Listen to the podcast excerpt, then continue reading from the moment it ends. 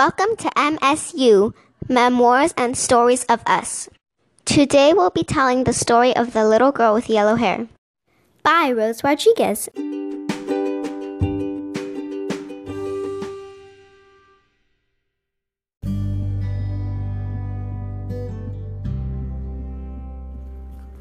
Once upon a time, there lived a little girl with yellow hair.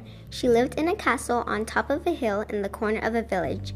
She lived there with her mother, the queen, and her sister, the princess.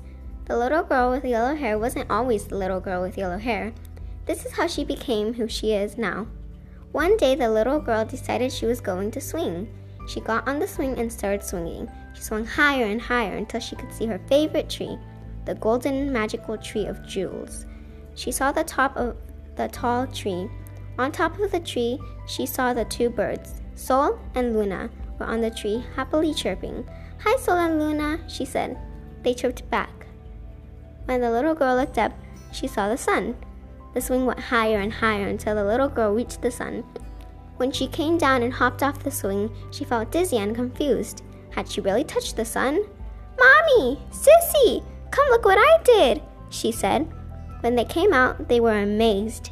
The little girl with brown hair was now the little girl with yellow hair. She had yellow hair with gold streaks. As she looked in the mirror and saw her hair, she realized something. The little girl with yellow hair liked her yellow hair. She always wondered, though, why had she be able, been able to touch the sun?